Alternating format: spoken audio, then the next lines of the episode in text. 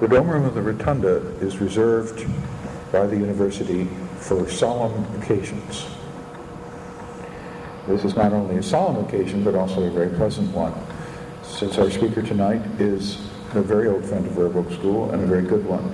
Vincent Golden is now curator of newspapers and periodicals at the American Antiquarian Society, but he has had a connection with Roebuck School that goes back to the later 1990s, has been on our staff off and on for many years, and looks after Sue Ellen and her class these days, and now also Jan Storm van Leeuwen and his class, to their great profit, I think. Both Sue and Jan Storm would agree. It's a pleasure to welcome him here tonight at Roebuck School to speak on Chasing the Dumpster, and we'll let him explain the title. Vincent Golden.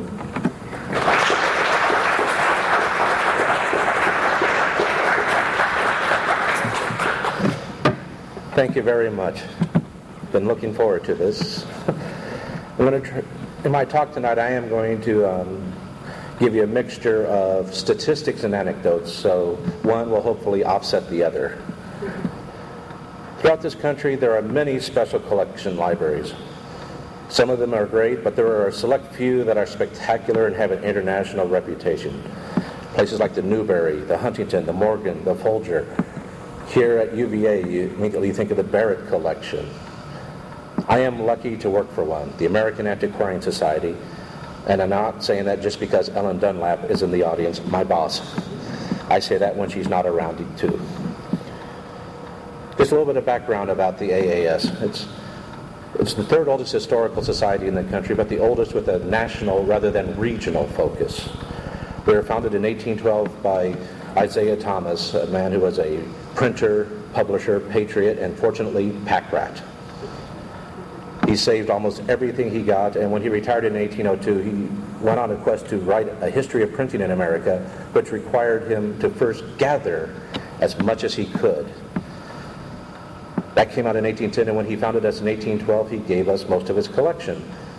And for newspapers, that meant over 550 volumes of early American papers back to 1704. We still have them. So we started with a great nucleus, and we had built from it then. So when I arrived in May of 2002, my mission was to build the collection. Thanks to a new stacks edition, I had several hundred empty shelves in climate-controlled stacks. And whenever I tell librarians that, I often hear a sigh. So since 2002, I have added 178,369 issues as of June. Not just brought in, but actually processed and put on the shelf so readers can use. I have no social life. But people ask me, how do I find them? How do you go get them? Well, first of all, throughout this talk, I'm going to mention a couple of names frequently. I'm going to be citing Brigham, which is Clarence Brigham, who published a book in 1947, History and Bibliography of American Newspapers, 1690 through 1820. And then for 1821 through 1936, there was Winifred Gregory's American Newspapers. Both books listed not only titles, but also what places had what newspaper. So I'm going to be referring to Brigham and Gregory throughout. So where do I start looking for papers? I start looking for where they were. I dived into Brigham and Gregory and saw who had them in their papers in 1937 and 1947, and start contacting them. Both those books also, besides listing libraries, they also listed publishers' files. What newspapers still had their original files? So I started trying to track those down. And then it got depressing. Publishers' files, there was loads of them that existed in 1937 and 47. I started calling around. The Wayne County Star in Lyon, New York, they had their files back to their first issue in 1821. 1978, they were scheduled to have their papers microfilmed. 2 months before they were scheduled to be shipped out, their place burnt to the ground. They lost everything. There are no other known files of that paper. The Star Gazette Extra, Beardstown, Illinois. The publisher wrote me a nice letter saying in the 1960s the roof blew off the chicken shed where they stored the paper, so they had to throw them away. Their files went back to the 1860s. Here in the state of Virginia, there were 6 publishers' file. I can't find a single one surviving today. The Rock Island Argus of Illinois, that only had their papers, but they had subscribed to almost every Scandinavian language paper in the country, and they were the only ones who had saved them.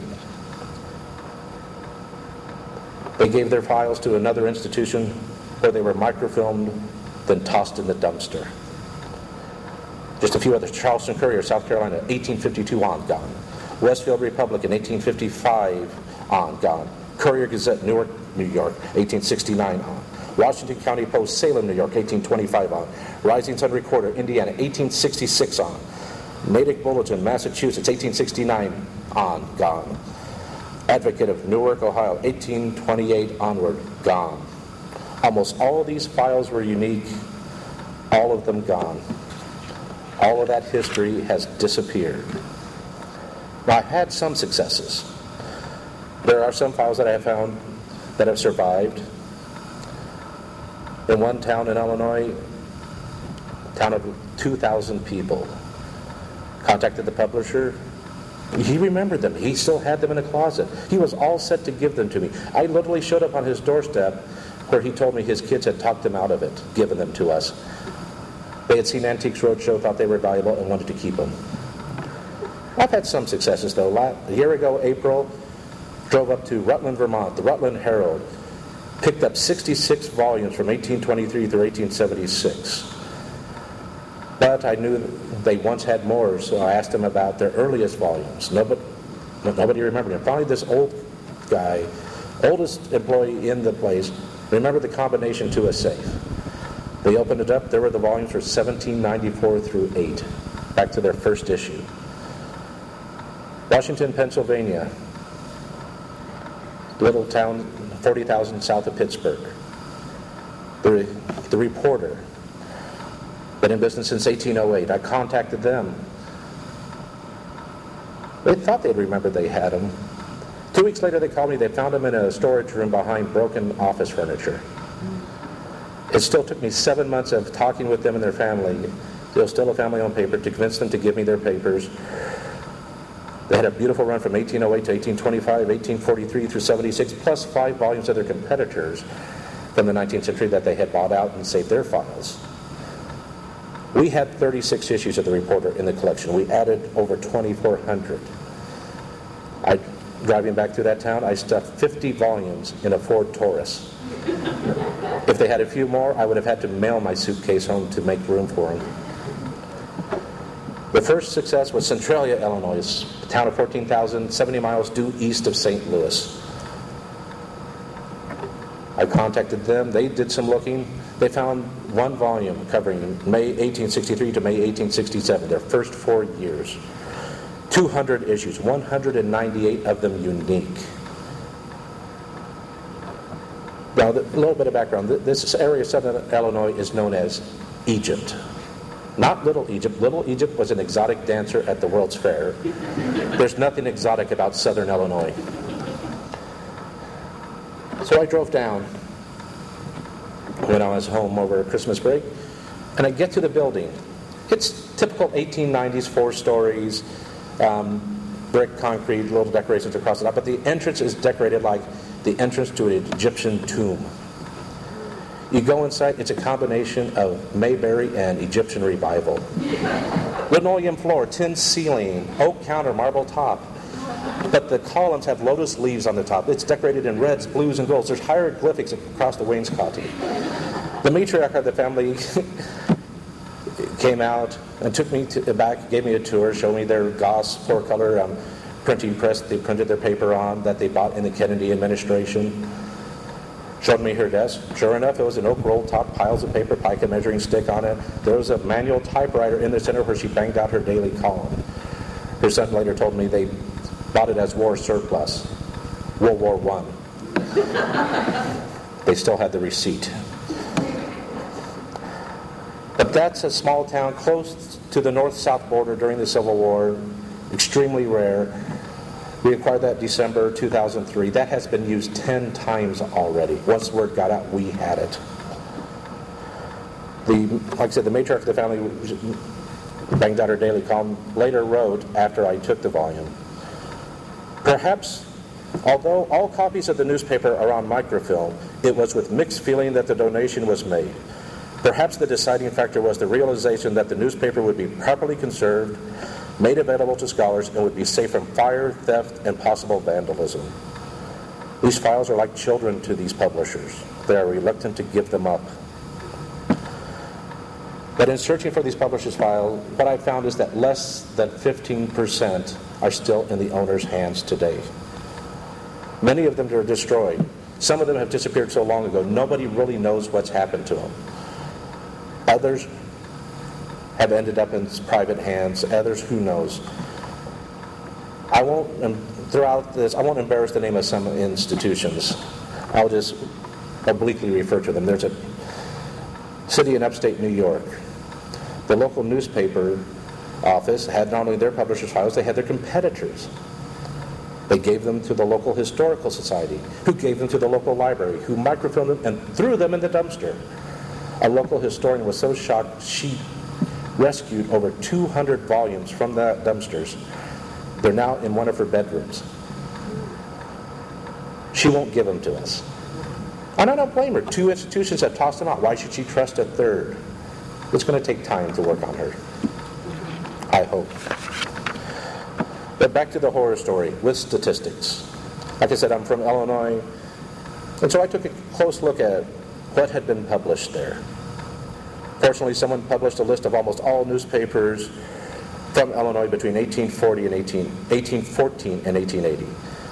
Illinois was a fast-growing state in terms of number of newspapers published. In 1840, there were just 43, eighth in the country. 1850, 107, we were up to fifth. 1860, 286, we had reached the fourth largest state in terms of newspaper publishing. 1870, 505 were third. 1880, 1,117 newspapers were published in this state. We were second in the country, always behind the state of New York. We never caught them. But back to 1880, there was 4 papers published in Bohemian languages, 1 in French, 70 in German, 2 Polish, 20 Scandinavians. A very eclectic mix of papers from one state. But out of 414 towns that had at least one newspaper from 1876 and earlier, in 1937, 182 of those towns had no recorded copies in any institution. Since the U.S. newspaper project started in the late 1970s, at least one issue has been found for 99 of those towns, which still means there's 83 towns, their history is still gone. In New York, during the Brigham era, pre-1821, 132 towns had papers, 446 titles, 22 titles listed as no copies known, 35 titles, the only known files are at the American Antiquarian Society. A lot of those are incomplete. There's gaps.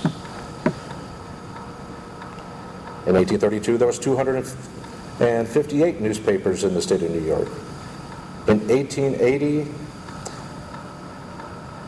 there were 364 towns that had papers. According to the census, 587 million issues were printed in the state of New York. And I went through Gregory trying to see who held, in 1937, those 1880 issues. Essentially, for every 40,000 issues printed, 7 were kept in institutions in 1937. I hate to think what that is down to today, probably 1 or 2. But then we come to 2001, Nicholson Baker's book, Doublefold. How dare a non-librarian chastise us for throwing away newspapers in exchange for microfilm? And not only that, he told it not in a dry academic way, but in an exciting tale, where he hinted at the CIA. Just because they work there, who knows? But in I'll give you an example though. 1939, the Library of Congress started preservation microfilming of newspapers. They said, we're going to film the brittle ones because they're deteriorating, and space is valuable. It's Washington, D.C. You don't have elbow room on cheap. By 1962, they had filmed 165,000 bound volumes. Only 25,000 of them were on wood pulp. And for several years, the volumes that they sold, that they microfilmed, were sold to dealers. They weren't even offered to librarians. I'll give you one example of something we purchased. The Edwardsville Spectator, another Illinois newspaper, third newspaper published in the state, first anti-slavery paper. We purchased 226 issues between 1819 and 1826. It was recorded as the second best run known. The best was at the St. Louis Mercantile Library, but they deposited it in another Illinois library. And last year I spoke to one of their employees, they can't find them. So our second best might be best. We do buy a lot from dealers. And some people say, do you have animosity towards dealers? And we don't have animosity towards dealers. We sometimes get frustrated, but not animosity, because we can't be everywhere. We can't see everything. We can't contact everyone. These dealers are out there. They're extra pairs of eyes. They're talking to people that I don't know. They find things that I would have never found and sometimes give us a chance to buy them. It's just another opportunity. But back to the U.S. newspaper project. Go back to Winifred Gregory. She lists 50,000 titles in 3,500 institutions. 30 years later, 1967, someone did a survey of those holdings and found that half of them were gone. It's been 39 more years. How much of that is left, especially with these microfilming projects? Even more has been tossed. But there's a seduction to microfilm. 98% less space, 95% less weight. Easy to use, less filling. But there's problems with film. You run into problems with quality control.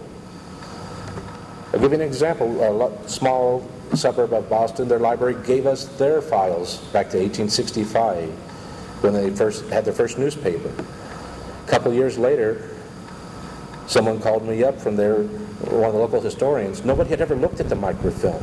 Two whole reels were out of focus, nothing legible. If they had tossed the papers, they would have been out of luck, to use the safe term. We microfilmed our set and gave them a good set. We're filming thousands of pages. Nobody looks at everything. Even some of the best places, there's the early American newspaper series that have been issued on microfilm since 1962, where they try very hard at quality control. Last year, somebody noticed that there was a newspaper that had only 3 pages. You don't have 3-page newspapers. Not geometrically. Somebody had missed page 4, and nobody had noticed in almost 30 years that the film had been issued. We still had the original. It went down to the microfilmers. Page 4 is now available. But the other problem is this with the U.S. newspaper project. Who controls the microfilm? A lot of this microfilm goes back to the original institution that had their original newspapers, which is often little libraries, historical societies. They don't have a professional microfilm librarian. Another upstate New York library. They don't, like I said, they don't have trained professionals. They don't realize what they have.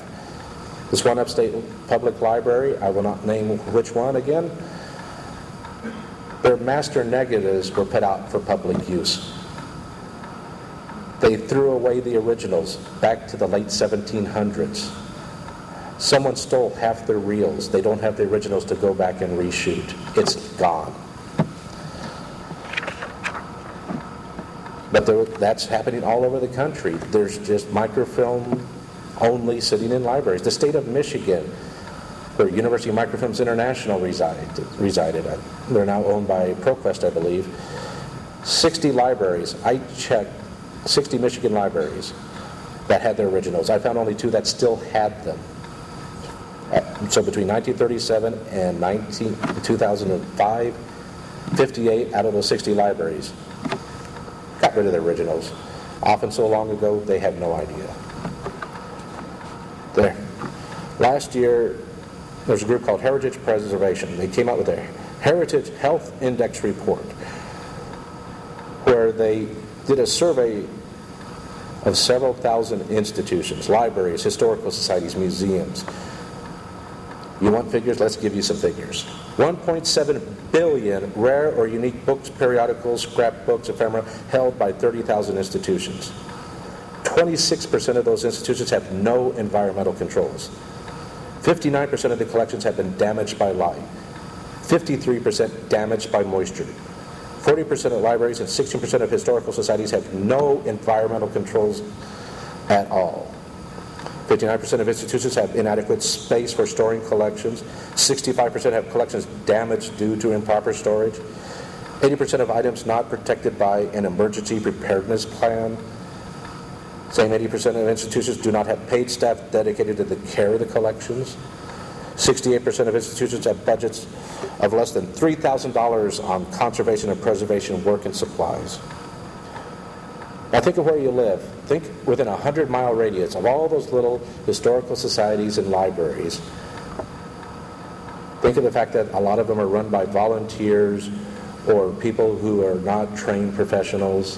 Think of their collections, but think of those numbers.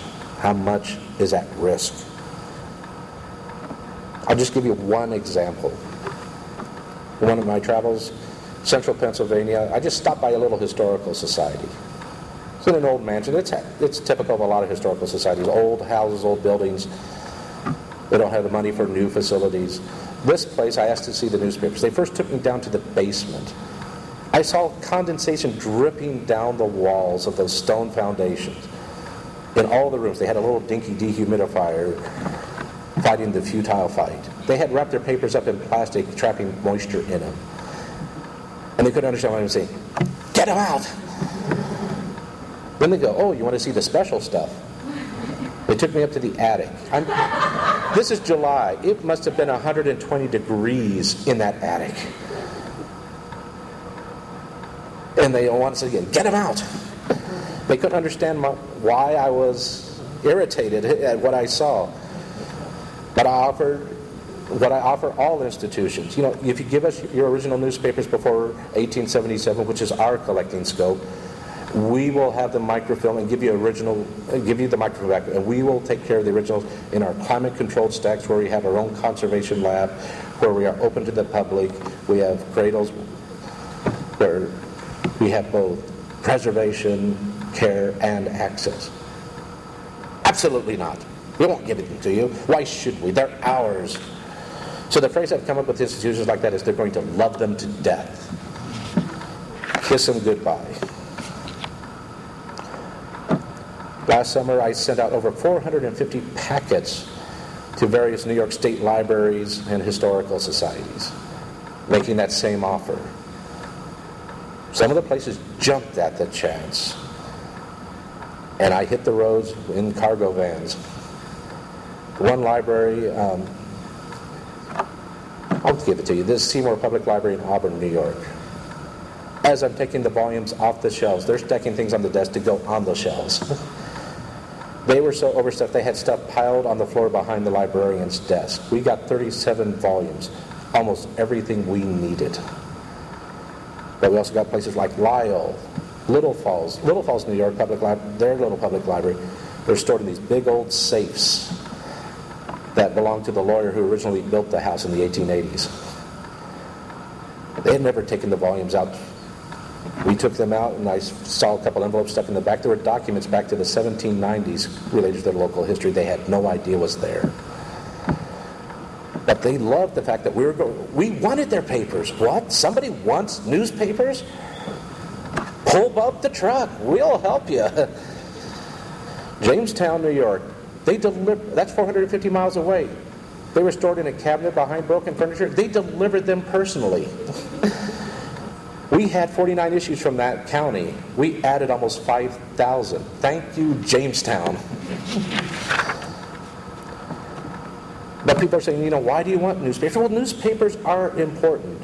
at the American Antiquarian Society, 1 out of every 6 requests submitted by a patron is for a newspaper.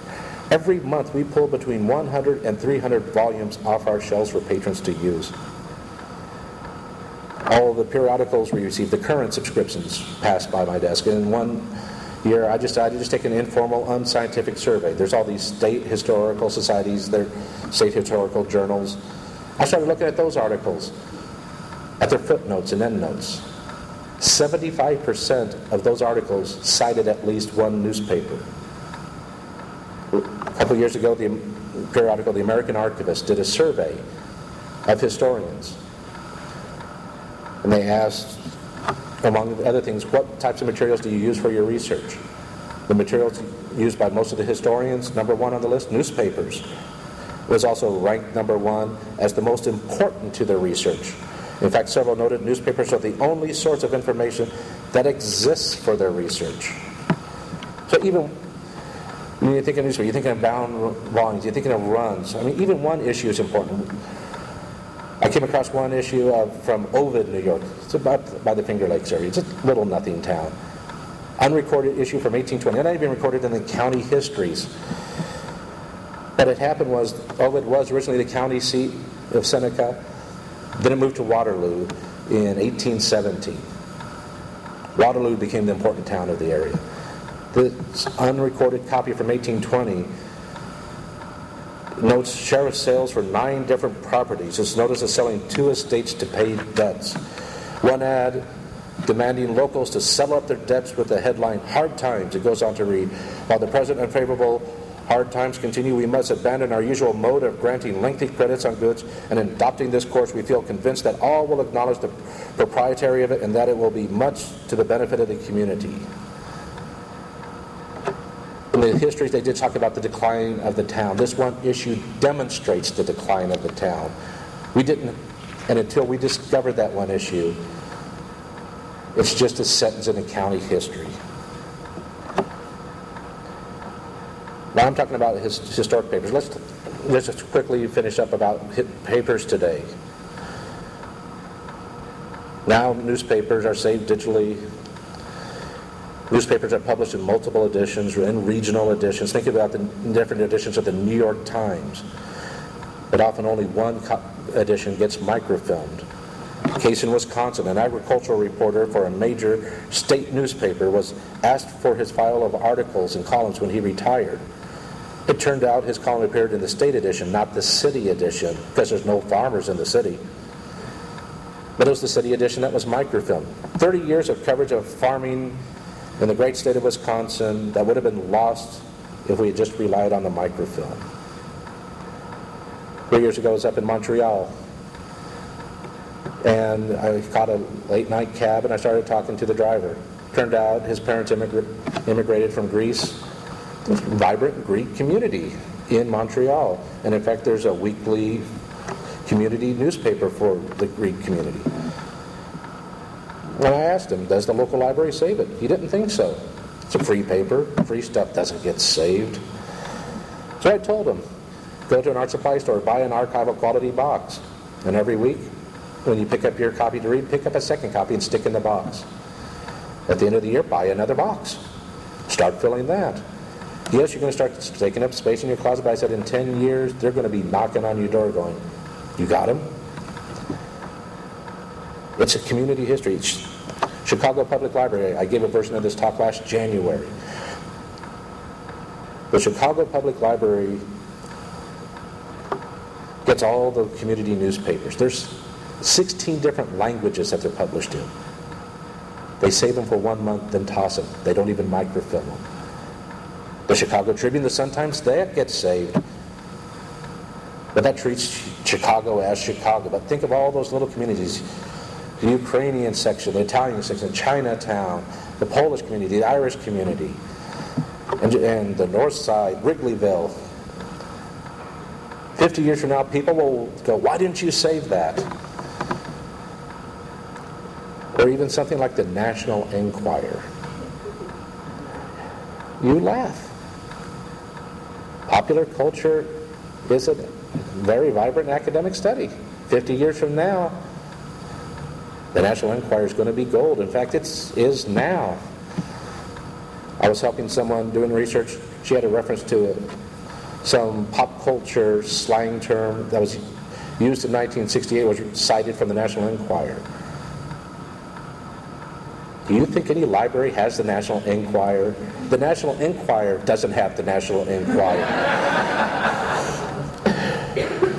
That changed last year. In Washington, D.C., opening up in 2007 is something called the Newseum. It's a museum to journalism. A dealer found somebody who had saved over 10 years' worth of the National Enquirer. Over 5,000 issues is now at the museum. And I called up that guy from 10 years ago, and he still wanted it. He's going to contact them. So why do things survive? Luck sometimes. There's a collector up in Watertown, New York. He owns his local newspaper. He has his own publisher's file. He also bought up anything he could find in the area. 90% of his collection was not recorded in Gregory's, things found in attics, things that were found locally, found in antique shops. So what is our future? I mean, people, Nichols and Baker talked about building warehouses. We need to store it. We need to do more, you know, but people saying the job is too big, the job is too hard. And unfortunately, that is an excuse I don't think will fly in the academics of the future. I'm just going to finish with something that Clarence Brigham wrote in the end of the introduction to his bibliography. If all the printed sources of history for a certain century or decade had to be destroyed, save one, that which would be chosen with the greatest value to posterity would be a file of an important newspaper. Save them. Hopefully, if you have the old stuff, give them to us. Thank you very much.